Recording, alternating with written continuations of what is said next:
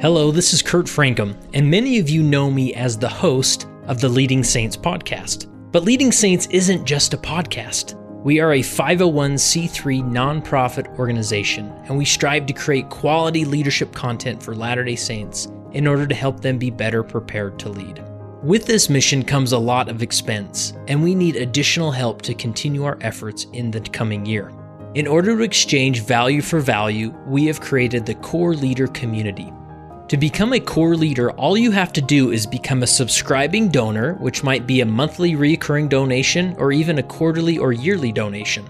For those who become a core leader through a subscription donation, you have access to our core leader library, which includes additional recorded interviews not available to the general audience, access to all virtual summits, discounts on products and conferences, and access to a private Corecast feed where you will hear additional leadership thought and behind the scenes happenings. We are a community of leaders making this happen, and we need you a part of this mission. Text the word LEAD to 474747 in order to become a core leader today, or visit leadingsaints.org/donate. Welcome back to the Leading Saints podcast, podcast, podcast, podcast. My name is Kurt Francom, and I am your host once again. You know, I've been thinking about, uh, you know, I always say I'm your host, yada, yada. But uh, we are growing our board of directors, which I'll uh, will be announcing those details soon, probably by the time this is released. But I hope to have more voices on the Leading Saints podcast. I love doing this, but I also don't want to become the Leading Saints mascot. And so I want different perspectives and hosts and things like that in the long term. And uh, so I don't know. What do you think about that? Do you want me to do every last episode of Leading Saints, or should we mix it up with different voices and different hosts? Something to think about. Probably won't happen in the immediate future, but you know, at some point, I'm not going to live to 150. So at some point, I'm going to have to pass the baton to someone else. Anyways, if you are new to Leading Saints, you are in the right place. We are an organization, a nonprofit organization dedicated to helping Latter day Saints be better prepared to lead. And one way we do that is through the podcast. And so we have uh, 350 or so podcasts that uh, we've produced that have helped various people in various ways, and also thousands of articles that can all be found at leadingsaints.org. And we encourage you to be a part of that, and even more in our core leader, our core leader program that uh, our core leader community that has helped even more leaders in different ways. And so, if you go to leadingsaints.org slash core leader, you can find more information about that. But in this episode, I am, this is a good one, folks. I mean, this is one of those, I knew it would probably be good, but it actually was incredible. And I went down to Provo, Utah, and had the opportunity to interview Diljeet Taylor, who is the head coach of the women's cross country team. Now, the way I, this interview happened is I happened to be on uh, Cougar Board, cougarboard.com. Shout out to my my friends over there at Cougar Board. It's an interesting place at times. And uh, they posted an article on there that the Runner's World, the magazine publication, had written about uh, Diljeet Taylor and her coaching style. And as I read through this, I thought, man, she sounds like an awesome leader. I would love to interview her. Well, I found out that she coaches at BYU, but she's that doesn't necessarily mean she's a Latter Day Saint because she's not, and that's cool. And I'm always uh, interested in leadership perspectives. Sometimes outside of the context of the church, but well, I guess I should say individuals who are outside of the membership of the church, but still understand the context of the church, right? Coaching at BYU, you, you get that. And so this is going to be a phenomenal interview for young women and young men leaders, especially with the new program with the the quadrant and setting goals and doing these things, you know, that that can be daunting. And she gives some tips and principles that could so much help you as a leader to do that. And so listen in. This is a good one. Here's my interview with Diljeet Taylor, the head coach of the BYU women's cross country team, which almost won a national championship. They came in second, so a national championship is coming up, I'm sure of it. Today, I have the opportunity to be at the beautiful campus of Brigham Young University with Diljeet Taylor. How are you, Diljeet? Good. How are you? Very good. Now, you are the, uh, uh give us your background. Who are you and why are you here at BYU? Well, I'm the women's cross country coach at BYU, and I came here four years ago after Ed Eyestone contacted me when the previous coach had retired. Uh huh. So, how did you get into? I, I, assume you've you've been a runner your whole life, or that you?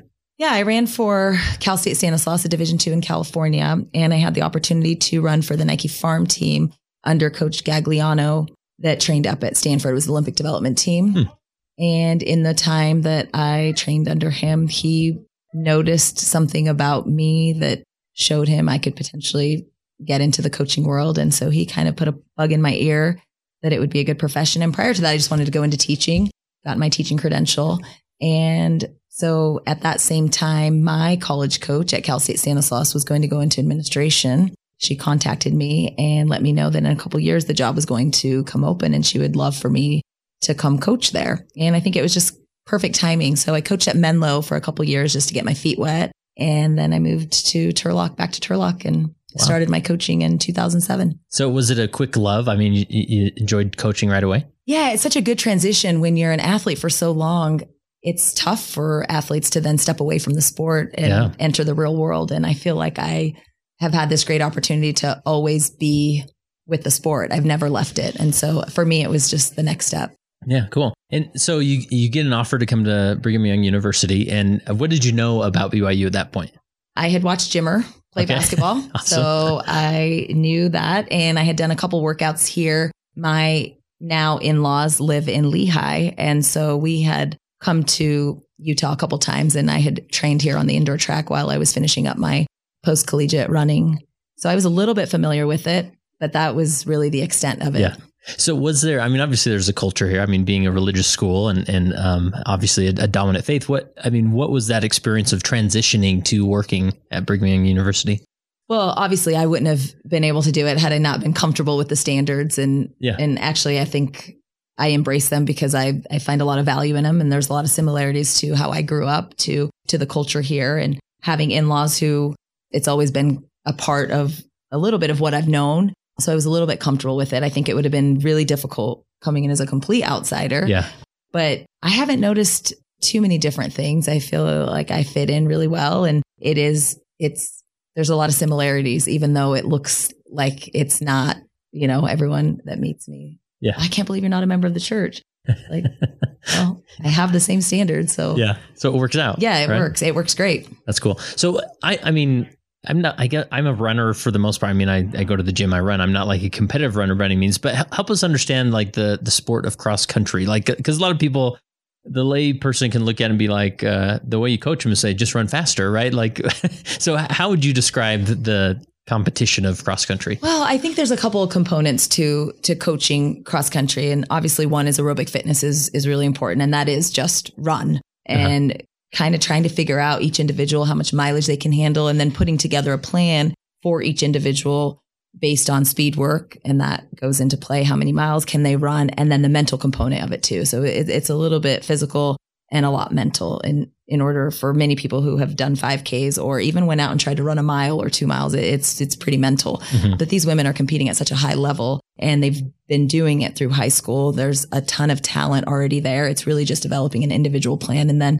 and then really empowering them and believing in them i think that that's that's what's made our program really stand out over the last 4 years is is we've taken a group of women and I've helped them chase these dreams that they've said they wanted to chase and I've just believed in them and Yeah. a lot of success has happened because of that. Yeah, that's cool. And and over these four years, I mean, you've seen some success. I mean, maybe to explain where BYU was when you got here to where they are now in their cross cross country. Yeah, so early 2000s, BYU had a ton of success. They had won four national championships. And then prior to me coming in 2016, the highest finish was 19th in the NCAA for the decade before I got here. So for 10 years, which after about 10 years, you know, they had a little bit of success with some individual events in track. But as far as cross country goes, they weren't really nationally relevant anymore during that, that hmm. decade. And so my first goal to come in was like, okay, I want to bring this team back to national relevance. And I wasn't expecting for it to happen as quickly as it happened. The first year we ended up having a 27th preseason ranking and we got 10th.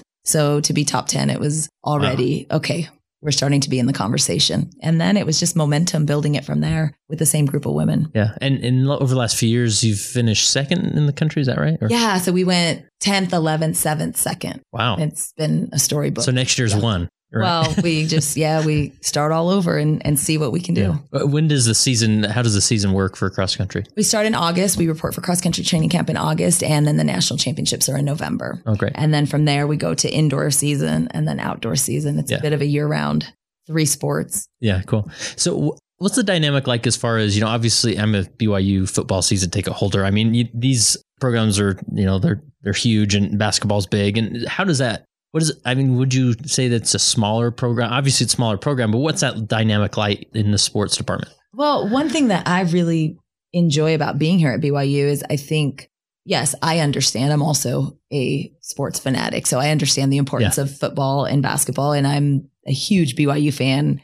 with both of those sports.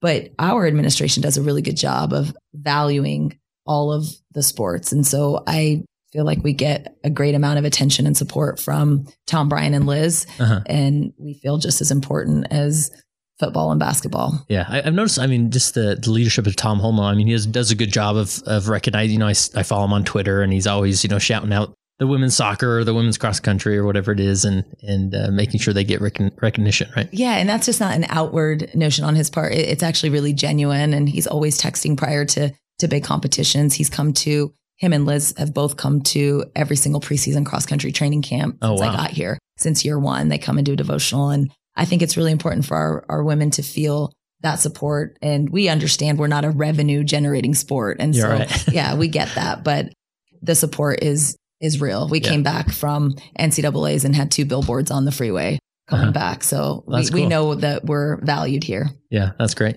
So help us understand the dynamic as far as your leadership and, you know, how many girls are on the team and, and uh, how that works. So I have 35 women right now, hmm. which is a big group. Some of those women don't compete in cross country. They're more middle distance athletes, but they're still under my umbrella. I train 800 up to the 10K for indoor and outdoor. So those women, I recruit them and they're part of our, we call it a sisterhood. Mm-hmm. They become part of this sisterhood, but we travel usually 14 throughout cross country season. And at the end, we take 10 to NCAA's. Seven of those women toe the line at the mm-hmm. cross country championships, five score and seven make the team. That's what you're allowed to compete. And then how many of those are scholarship uh, runners? So we don't, we're, we're, a little bit different and okay. we can give a little bit here and a little bit there. So I, I would probably say we've got more than 70% of those women are scholarship oh, athletes oh, of some sort, whether it's books or books and housing or a little bit of tuition. So we oh, just okay. kind of get creative with, with separating those out. Yeah, that's great. So I'm curious, you know, uh, you're probably aware as far as the dynamic works in in uh, church leadership. Everybody's a lay leader; they're not paid; it's all volunteer, and, and especially, uh, you know, a lot of leaders work with young single adults or or young women. And as you know, I, I mean, again, I'm I'm obviously never been a, a leader of, of young women since I'm a man, but I mean, there, there's a lot of dynamics there. Was somebody described it as there's a lot of drama that's involved, or you have to be sensitive to certain things or others. And uh, there's this recently, uh, Runner's World interviewed you and created an article. This is where I, I originally found this article on Cougar Board that uh, they posted there. Eight unusual things that Diljeet Taylor does that makes her top a, a top NCAA coach. So where, if you were in front of a bunch of brand new leaders of young women or young single adult women, where would you start with them as far as leading that type of, of dem- demographic? Well, I'm really passionate about just empowering our women and that looks different. I get to do it through sport. Yeah. Right. So these, these leaders of young women are going to be doing it through other activities, but I get to do it with running. And I think that when you empower them and you're an advocate for them and you're setting a good example and you're really teaching women to not compare themselves to each other. And, and really, we talk a lot about comparison being the thief of joy and being happy for someone else's success. Those are hard things for, for women to do, especially in a competitive setting, hmm. but they set you up for, for really being able to have really great relationships after running. And, yeah. and that's really what it's about is being happy for someone else that's successful. It doesn't take anything away from our own success. And so we talk a lot about that.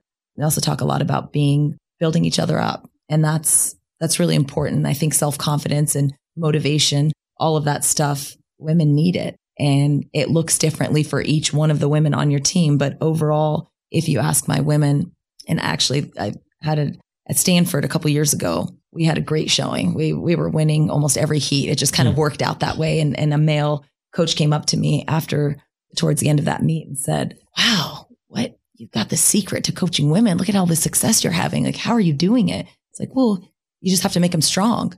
And he said to me, "So do you lift in the summertime? Do you guys do a lot of off season lifting? Are you in the weight room in season two. And I just looked at him. No, strong on the inside, uh-huh. right? It's just building them up on the inside. And that's the same thing. Leadership is all about building up the people around you. And that's what makes you successful Yeah. in any company, any, you can ask any CEO. It, it, leadership is just about putting really good people around you and, and building them up so that they can be the best version of themselves. Yeah. So you talk about, you know, uh, building strength and helping them be strong, you know, strong at heart, I guess you could say. And, and then also avoiding just comparing and being happy. So what does that, what's the application of that look like? I mean, do you just mention it a lot or what's the day to day look like? We talk about it. and it's a reminder. It has to be a reminder because every day they come in and they run a workout and they get a time for what they're doing for their reps. And, and when they race, they get a time and it's easy. Easiest comparison is comparing two times to each other. And so instead of doing that, we try to have an individual plan for each athlete so they can compare themselves to who they were last week or Oh, last okay. year. And I do a lot with writing note cards and letting the women know I believe in them. And, you know, it's really about like, come tell me what your dreams are. Hmm. Come tell me what your dreams are and what your goals are so that they can become my goals and my dreams for you as well. And then really helping them make those come true through workouts or setting them up for, you know, really good important races. We're leaving for New York on Thursday and we've got some, some good comp- like competition that we'll see there and really making the women believe that they're, that they belong and that they're ready to take that next step. So it's a process. There isn't one or two things that I do that Mhm. are the secret. It's, it's just more kind of evolves throughout their Yeah. career. They are stronger as they're seniors than they are when they're freshmen. It takes that four year process to really get them to that place. Yeah. It sounds like, I mean, you just stay engaged in that relationship throughout the time. And it's not always about running, right? Or the next meet or that type of thing. No, and and the the better they get, it becomes less about running, if Mm. that makes sense. We went five, six, seven in the country with three individuals who are really different as women, and they've all had such struggles. One of them, Erica Birk Jarvis, had a baby a couple years ago and came back after that. Her story looks way different than Courtney Wayment, who had a couple injuries that were setbacks for her. And her story looks a little different than Whitney Orton, who went through her struggles. And so all of them, they all share a similarity with their passion with wanting to be the best that they can be, but they also they make each other stronger because they're so different, but yet they have this common goal. And for me, it's just finding out what that is and having that relationship with them where they feel comfortable to come in here and talk about some of the hardships they're going through so that I can help them get to the being the best that they can Yeah. be. So yeah, it, it is through relationships. I think that's the most important part is it, like I said, the better they get, it becomes less about the running. Huh. That's interesting. So you talk about like the dreams that uh, these girls have. Like, how do you? What's the process of finding out what these dreams are, and then how do you always keep that you know on the surface so that that's the focus and vision?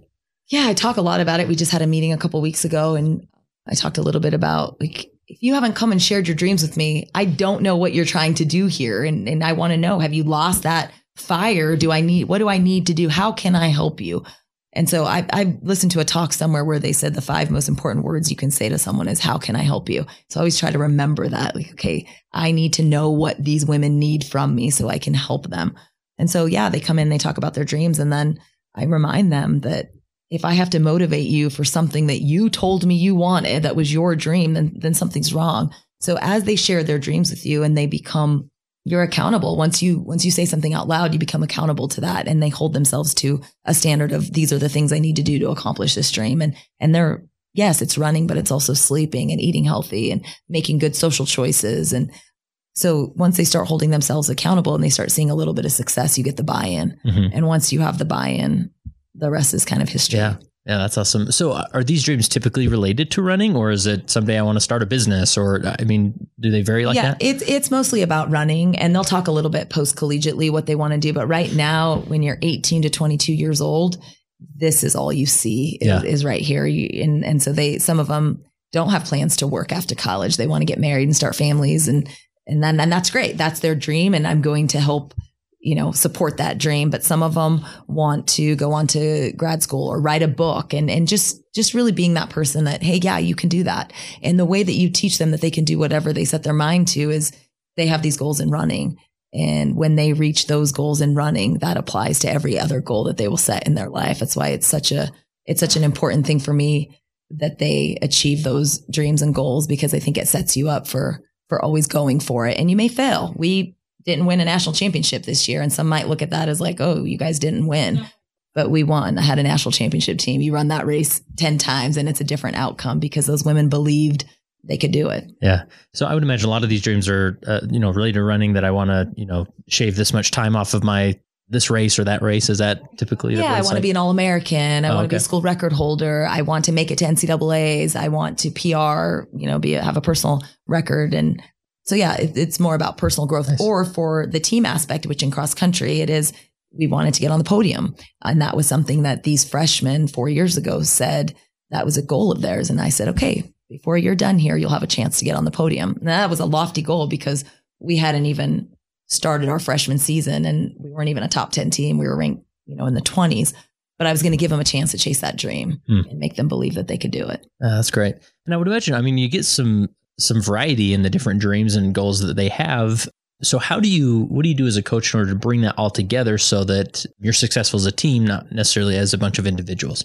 We talk a little bit about what the outcome is. And so I, I guess our journey isn't always about the outcome. Yes, I want to know their dreams so that I know what their end goal is, but we don't focus on those every day. We just focus on the journey because I sometimes think that we have been so attached to the outcome that we lose sight of of the process and finding joy in in getting to do this. And so yes, we talk about their dreams because I want to know what they are, but it's not something that we focus on or dwell on every single day. It's just more like, okay, let's take care of what we need to in the journey so that we can then get to the end result. And this year we actually took another step. We were so silent about what we were trying to do. It's like, okay, let's work hard in silence and let success be our noise. So we're not even going to talk about, I mean, a couple interviews that we had gotten prior to NCAA's is like, hey, the podium's wide open. We think that you guys might have a shot. BYU women might have a shot to get back on the podium. Well, we already knew we wanted to do that, Uh-huh. but we want to take a step further. We want to have a chance to win, but we didn't say it out loud. We just, we said it amongst ourselves once or twice. And then we really just kind of kept it to ourselves and focused on the journey.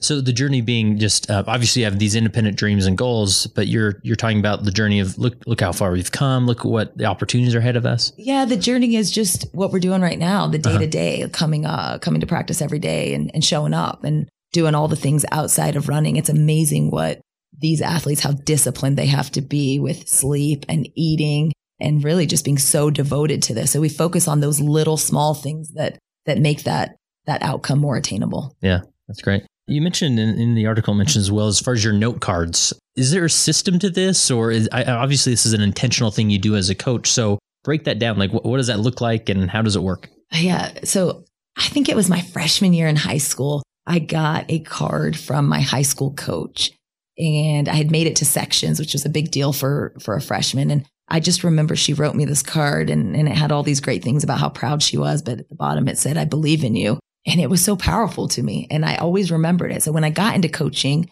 I decided to start writing individual note cards before every race for every athlete. Huh. And I didn't know how long I was going to be able to hold true to it because it is, it's a commitment. Yeah. And then I would get a little more creative. So they start out as just basic cards that you buy. And then as the season progresses or the meets have more meaning, they become personalized with pictures and quotes. And yeah, I get a little crafty. Um, but yeah, that's, it's basically just to give them a little, some words of affirmation and, and to let them know I Uh-huh. believe in them. Just a little extra touch. And it's worked out so well that I don't dare ever not write Yeah. a note card. So, so yeah, usually just a lot, a couple hours throughout the week of a meet, and and sometimes I procrastinate, and so I'm up till two a.m. writing note cards, but I never ever don't do the note card. yeah. So in, in a typical season, how many meets are you looking at? For cross country, we'll have like seven, and track is a lot more. Just depends on some race in everyone, some don't race in everyone. But I've written hundreds and hundreds and hundreds of Yeah. cards, yeah, throughout That's my.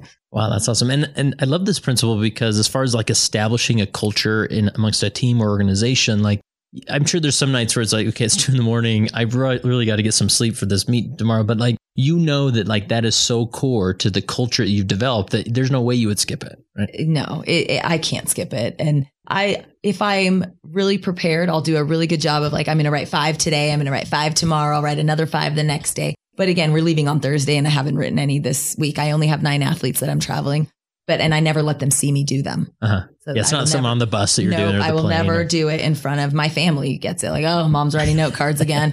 um, but I will never let my team see me make them or write them. So Yeah. I have to be strategic about when I can do them, which is Yeah. usually late nights in hotel rooms or you know at home once my kids go to bed. Oh, that's interesting. And I would imagine this probably has has this gone to other parts of your life. I mean, do you write notes to your kids at times, or, or I don't know. I'll leave them little cute notes, um, but nothing like this. This is just. Yeah. I actually do try to write thank you cards to people, just showing gratitude. We talk a lot about that in this program too, just really making sure that we express gratitude to those around us. And so I'll do that occasionally, but no, most of my note cards are to my athletes Yeah. and they've started reciprocating it. So at the end of a season, I'll get a box of cards and it's pretty meaningful. Oh, that's cool. That's awesome. And I'm sure. I mean, they don't.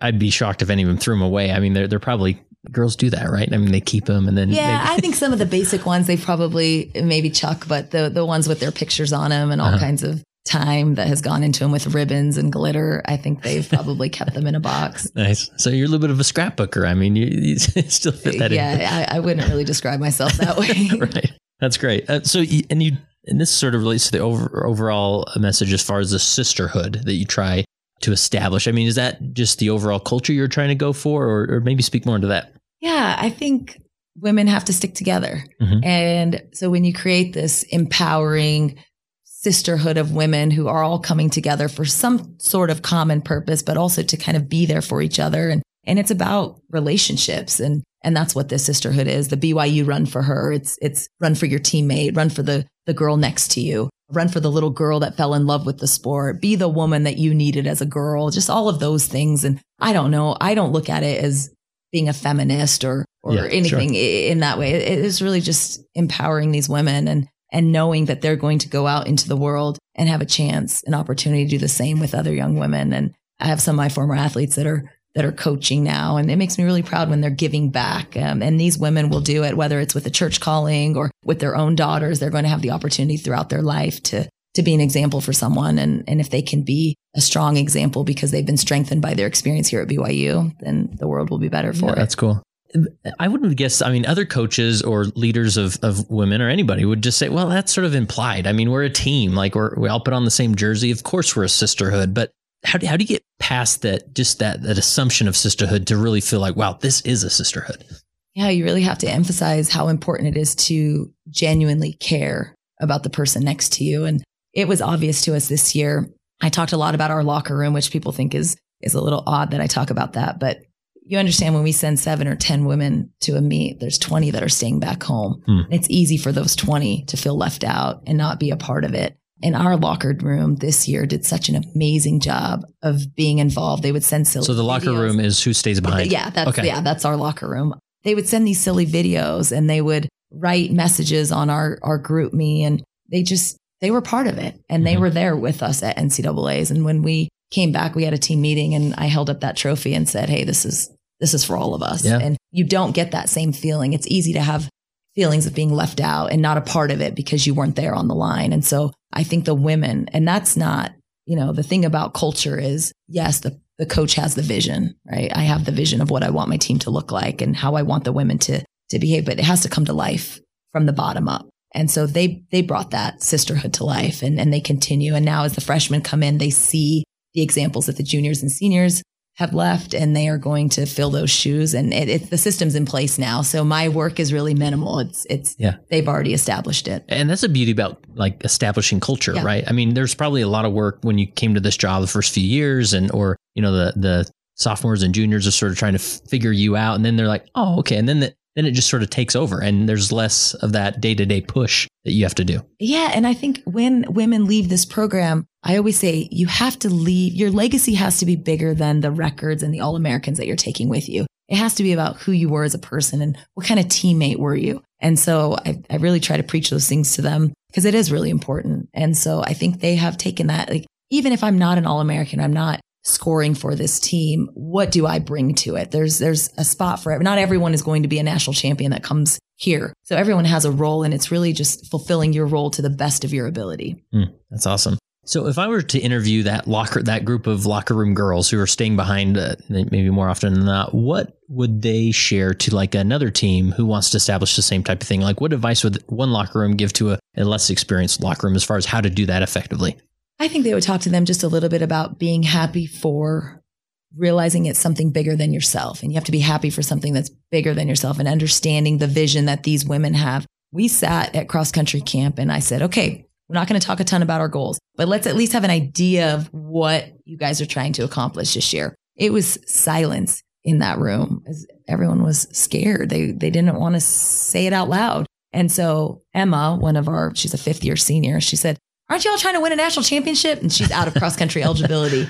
Um, it kind of broke the silence. And that's kind of what it is. The women who are left behind, they know this is what our team is trying to do. And they're a part of it. They're at practice every day. They're, they're grinding with these women. And sometimes you don't even know what seven or 10 are going to make the travel. And, and if they were left behind this year, that doesn't mean they're going to be left behind next year. If you're an alternate this year, that means that you're going to be a contributor next year. And it's kind of just knowing what your role is and being the best at it and, and really evolving as, as a person and an athlete. So I think it's big to just talk about caring about each other. Yeah. That's really just the basic principle Yeah. of humanity. Right. And I even love, I mean, these are just little things to you are maybe very typical for collegiate sports, but just the fact that you get together at the beginning of the year and you get in a room and say, all right, what are we thinking? Like, what do we want to do? I mean, that goes a long way where it's easy to just sort of, all right, when's our first meet? Like, okay, now go run and get, get healthy for that, that first meet. Yeah. I, Yeah. athletes don't care how much you know until they know how much you care. Uh-huh. And I was lucky. I learned that early in my coaching career because I was at a place where we didn't have a ton of potential and talent and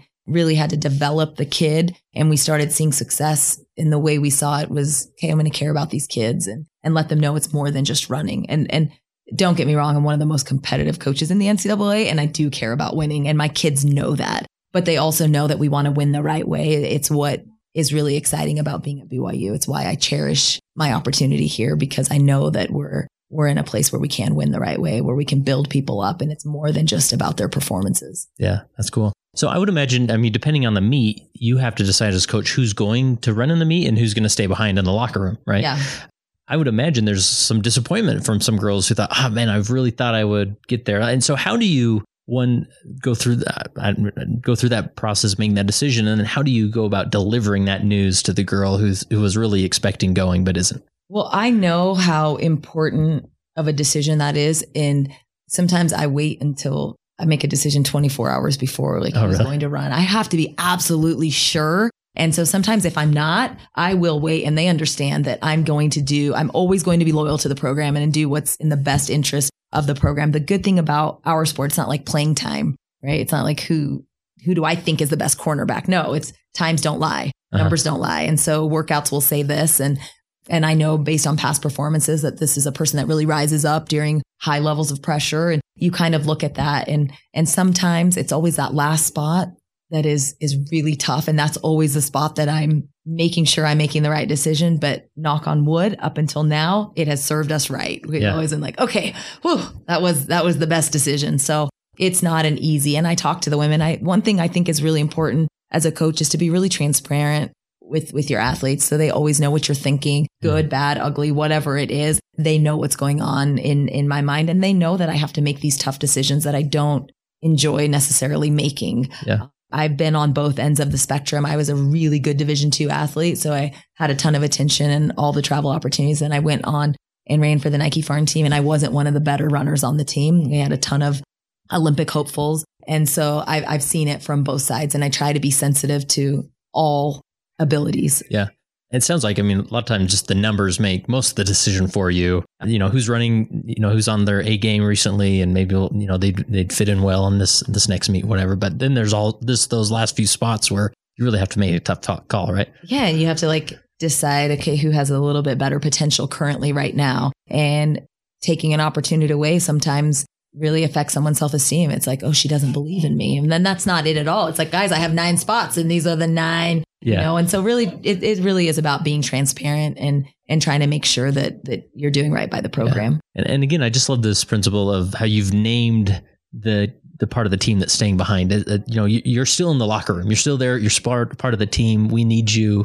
You know, pray for us, encourage us, send us text messages. You know, whatever it is, and and that creates a, a good culture in that in that team. Overall, yeah, they were phenomenal this year. Hats off to them. I, those women, I love those women, and our team loves those women, and it, they did a really good job of of being a part of it. That's cool. I think in the article it said something about. Let me find it here.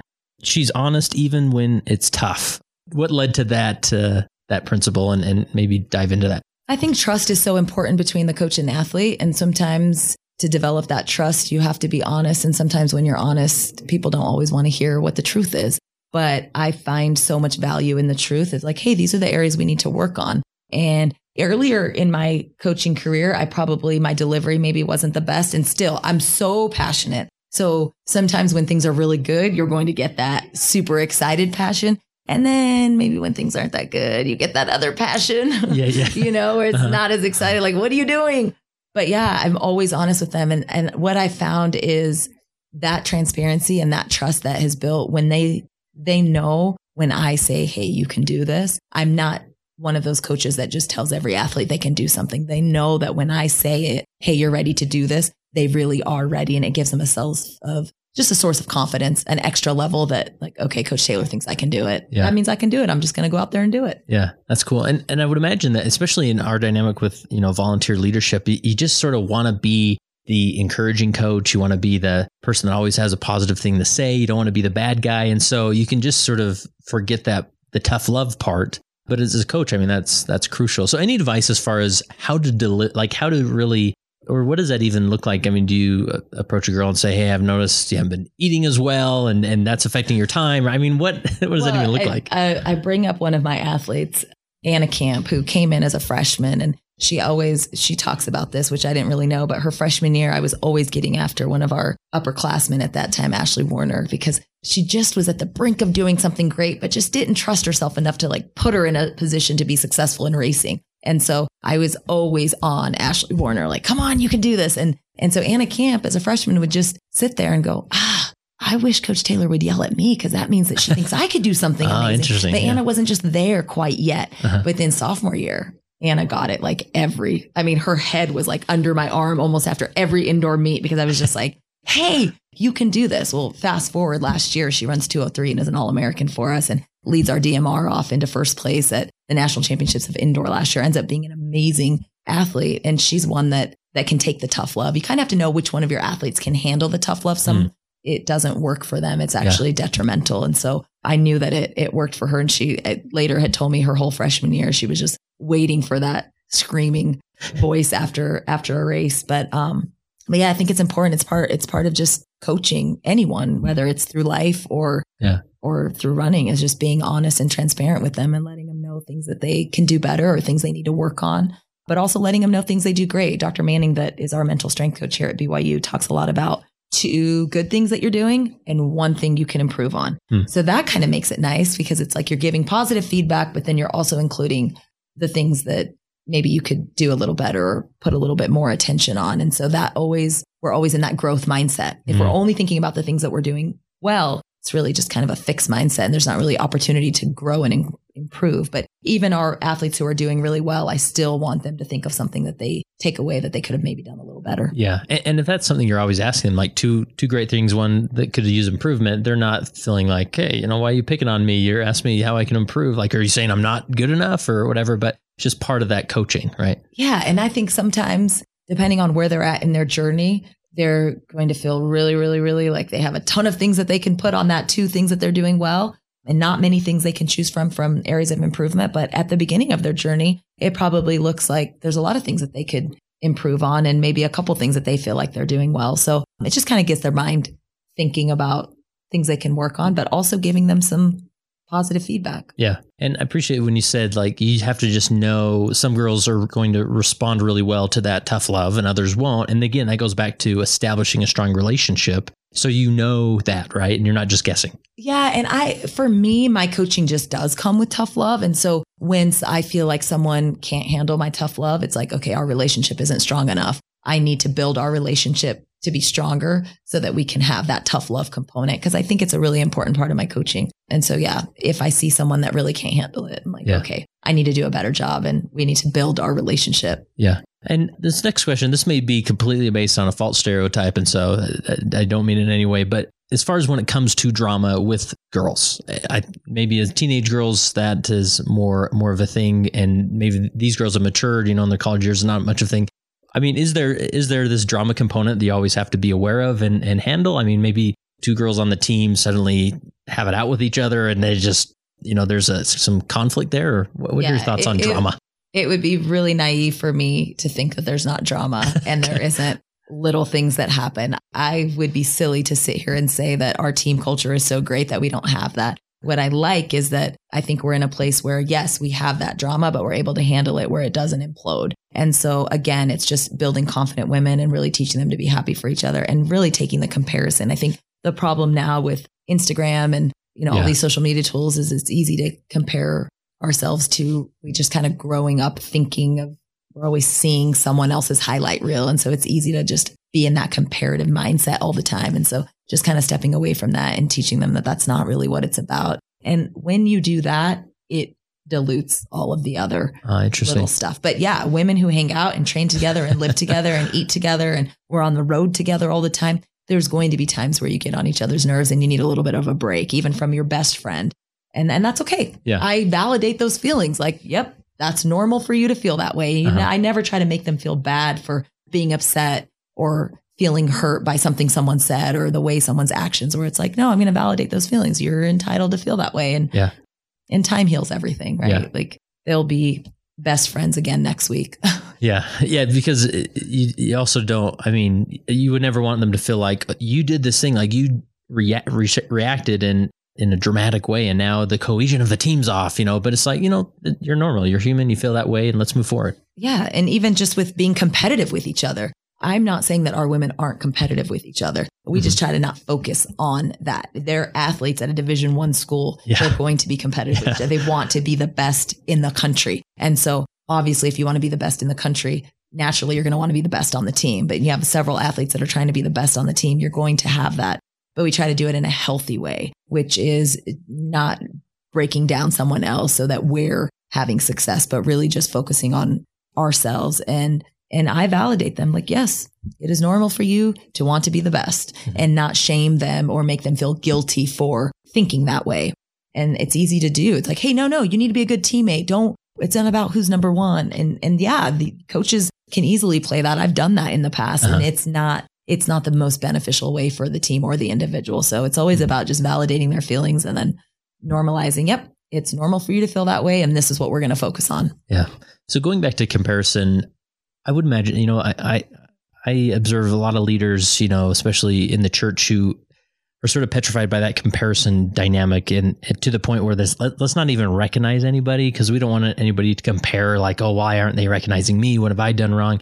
So how do you begin to diminish? I mean, what actions do you take to really diminish that comparison component?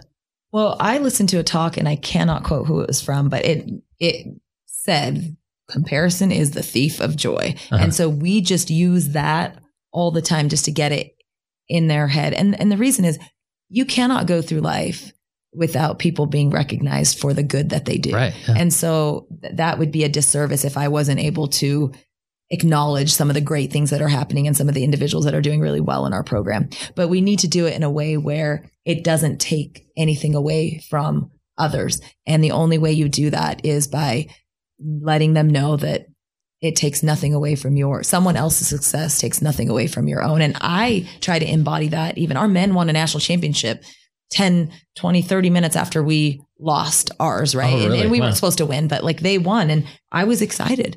Um and and the guy who interviewed me for FloTrack said in one of my interviews he thought i was going to say that it was really even harder to get second after Mm. watching our men win. And i was like no that actually made it better. Like okay they won. That that feels good. And that that's a learned behavior. It's naturally you want to do better right, Right. that's just how we are innately most of us especially in the arena of sports you are naturally just more competitive but i think recognizing and i i noticed it this year i have a lot of female friends or colleagues that are also coaches really happy for their success i'm always rooting for them Mhm. and I want my women to see that. And this year, with us being successful, we had a lot of those same female coaches that were rooting for us. Mhm. And so I think, I think it was an example like, yes, what you throw out into the world definitely comes back in support for Yeah. yourself. So I always try to be that example Yeah. of let's be happy for others. Yeah, because the girls are watching you, seeing how you root for Stanford or whomever Yeah. else is the, Definitely not Stanford, but okay. yeah.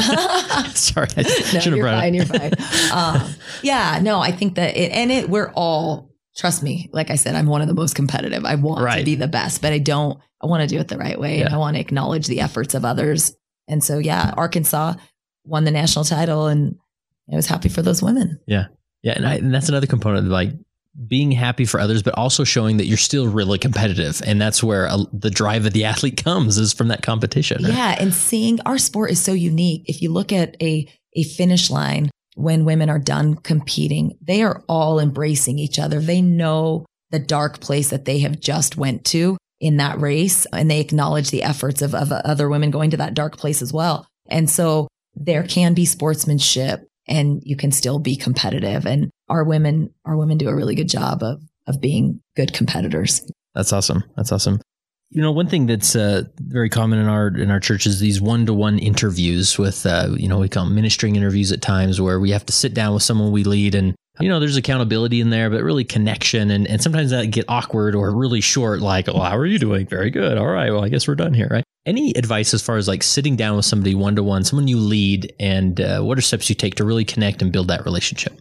Time is definitely the most important thing. So I look at these freshmen that I've brought in and they tell me, we can't wait to have the same relationship with you that some of these older girls have who've, who've been on a journey with me for yeah. the last couple years and and that happens through time. And so you're not going to know everything about someone the first time you meet them. Right. That connection takes time. And so it's going to be effort on both sides and, and both sides being vulnerable. That's something that i think as a society we're so scared to do. And even myself i'm so private about a lot of things. And i've learned that through vulnerability comes trust and strength and courage and growth. And so we have to be vulnerable. And when you're in these meetings if you're the one leading them you yourself have to be a little vulnerable in order to to get that trust. Yeah. And is that vulnerability like maybe something you're going through at the time or what you went through as an athlete or yeah, just relating your own experiences. I talk a lot about my personal life with with the athletes. They know everything that I'm going through uh-huh. um, with motherhood, with being a wife, with trying to balance it all. Um, I'm really open about that, and I hope that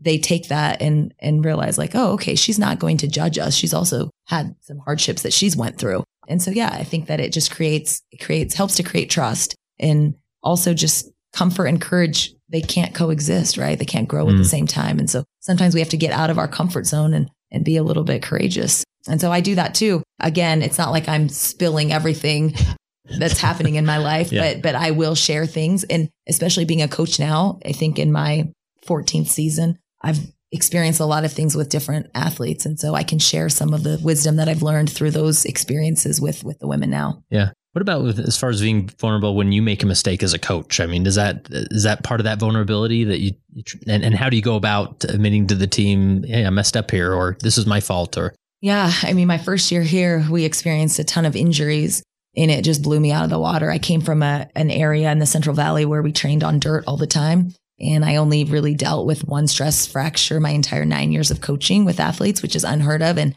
the first year or two here, it was somebody was always getting hurt. And part of that is just being a division one athlete. You'll see it amongst uh, women and, you know, all around the nation. But I really had to take a step back and look at different ways of what can we do to still gain strength and to gain aerobic capacity and, and get stronger and fitter, but not break down our bones because that was something that was happening. We've been really lucky that our women tend to do really well at national championships. So I haven't had to tweak too much of the training aspect of it. But yeah, I make mistakes all the time and you just learn from them and, and try to grow and be like, okay, well, we're not going to do that again. Yeah. And that's, uh, I, I can imagine some coll- collegiate coaches that are just trying to wear that like the really rough skin and, and, you know, saying, I'm, you know, I know how this works and listen to me and I don't make a mistake. I mean, not that they say that, but that it's, it's maybe when you build those relationships, it's helpful.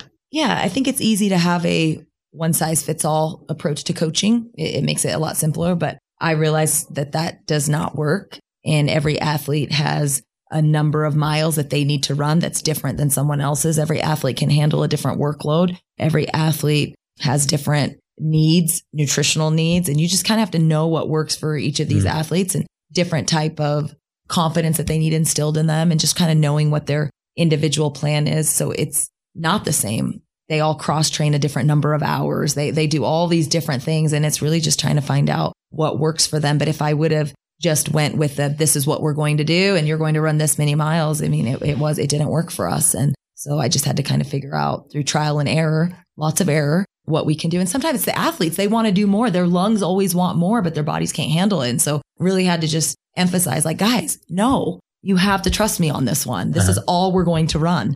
And when they when they bought in, they kind of saw, okay, I can do a little bit less and end up being healthy and have a better experience and actually contribute more, then they all just jump on board. But every single one of the women here have a different, not one of them is doing the exact same thing. Yeah. Wow. That's really helpful. And before we wrap up, but any other major component of your coaching that we haven't touched on, like that you feel like is a pillar in your in your approach to being a leader? No, just reemphasizing again, just empowering women. I think that that's that's the biggest part of it. And again, I'm a little vulnerable in sharing like all of these things that I do because part of me feels like, well, this is unique to us and yeah. this is what makes us great at BYU and putting it out there. You know, it's it, has been a little bit tough, but I think there's importance of sharing it, and it's it's been the the best kept secret is just empower your women and believe in them and let embrace their dreams to be your own, and yeah, they'll come true. Cool. Uh, one of my last questions is is more of a just a fun question as far as like because uh, uh, we're always looking for activities for youth, you know, uh, and especially with the uh, young women, it's sort of like, okay, can we stop the quilting and the the crafts? I mean, can we do something else, right? And maybe we, we will go on a hike or boating or whatever. What would you say? Say we're looking for a great running activity. I mean, what what would you do or athletic activity for young women? What would you say if you had 14, 15, 16 year olds. Oh, uh, I think it'd be so fun for that age group to sign up for like a local 5K hmm. or a 10K and put together a little training group where they meet once or twice and go on some runs. And physical activity is so important. And yeah. I think we're losing it with some of our youth that all of these video games and technology yeah. and you just get busy with life and you forget to take that 30 minutes a day for yourself to just sweat and, you know, that I think that that would be fun. Sign up yeah. for a local 5K and, and do it as a group and, and support each other and through that as they train and build for that and then set a goal. Like, okay, I want to run 21 minutes, which seven minute miles and just try to like accomplish that. And I think that that I'm not saying quilting isn't fun. I think that there can be sure. some or scrapbooking. Yeah, or scrapbooking is great. Making um, cards. Right? Yeah, all of that stuff. But I think uh, when you really have a goal that's tangible and then you put some work towards it and you're doing it together with a bunch of other 14 to 16 year old girls, I think that that that can be something yeah. fun and memorable. Yeah, especially the you know bringing competition into it. You know, and there's seems like there's a 5K somewhere every week. Like you can. Yeah, there's a ton of them. Yeah, they're not hard to find, right? Awesome. Well, last question I have. Well, I, guess is there any um, any shout out or place you would want people to follow the the team and what they're doing, and where if people want to follow the the girls, the ladies cross cross country team, where would you send them? Yeah, we have a Twitter account that that is BYU uh, cross country and track and field. I have my own BYU. Well, I have a my own personal Instagram where I try to okay. post a ton of things. Um, and it's again, it's private, and I'm debating okay. how I'm going to sure. navigate all that. But yeah, I've got like that, and just um, we have a BYU Women's Distance Instagram too. I'm trying to do a better job of like putting stuff out there. But I think just through those social media outlets and just following us and nice. kind of seeing what our success ends up being the the next however long. But yeah, those are some of the ways to get involved. We have a cross country camp that is for young kids in the summertime. We have three weeks that is kind of a little bit of a combination EFY slash oh, cross cool. country. And it, I think it's really fun. We have a couple hundred kids that come to that for awesome. three different sessions. So if people are interested in running or sending their kid to camp, but I do think that it's really important to, to get active and, and set goals, whatever they may be, be passionate about something. It makes life a lot more enjoyable. Yeah. And BYU sports is always known to travel really well since we have you know fans everywhere, and so I would imagine if uh, they take a peek at the schedule next season and, and show oh, up at, at, different meets. Yeah, every meet's a home meet. Yeah. You know, we always have people, I'm like, oh, whose parents are you guys? Yeah. no, you guys are here in Iowa and we just decided to come because we live here. Yeah, so yeah, cool. it's really neat. Awesome. Now you talked about you have similar values BYU. You're a Christian, I assume. Is that? Yeah, I grew up as a Sikh. So oh, my wow. parents, yeah, from India and just very similar values and standards. I grew up really, really strict and yeah, wasn't allowed to do a lot of things as, as a young woman or young girl growing up. Uh-huh. And so, yeah, I've, i can relate to the culture nice. in a lot of ways. So, how has uh, these last four years and, and really coaching in general just made you um, made you a better leader? Because every day I have to ask myself, did I empower someone today? It's my daily check, and and that makes me that makes me force myself to be a better leader because that's what leadership is. It's empowering those around you, and so so yeah, and this place makes me want to be better. That's why I love it because there's always room for growth, and yeah, um, yeah, it's a good it's a good place to be. That concludes my interview with Diljeet Taylor. Good luck to, to her and the running Cougars. I don't know if that's what they call them, the running Cougars of the women's uh, cross country team. I hope I I have no doubt in the next few years. I think we're going to hear about them on the podium as national champions, and that is so cool, especially as a diehard BYU fan. That is so cool. Anytime any uh, sporting team at BYU win, wins it all. So uh, I'm rooting for him. I hope you are too. Really fantastic conversation. I hope you enjoyed as much as I did, and hopefully you can see how valuable this is for a young women's leader to hear, a YSA leader to hear, and they don't even have to be you know those that work with young men or young women. So share this. Would you think of a young man or a young women leader that you could put this link into an email and send it their way, or maybe send it to your whole ward council and say, let's talk about some of these principles, how we can implement them in our in our leadership. But really inspiring stuff. And uh, I'd be interested if you know anybody else that I should interview. So go to leadingsaints.org slash contact and let me know. It'd be fun to hear. And remember, text the word lead to 474747 and join the core leader community today.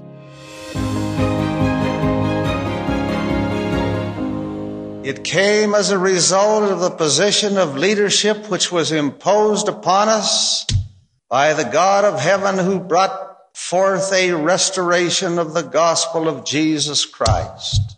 And when the declaration was made concerning the only, only true and living church upon the face of the earth, we were immediately put in a position of loneliness, the loneliness of leadership from which we cannot shrink nor run away, and to which we must face up with boldness and courage and ability.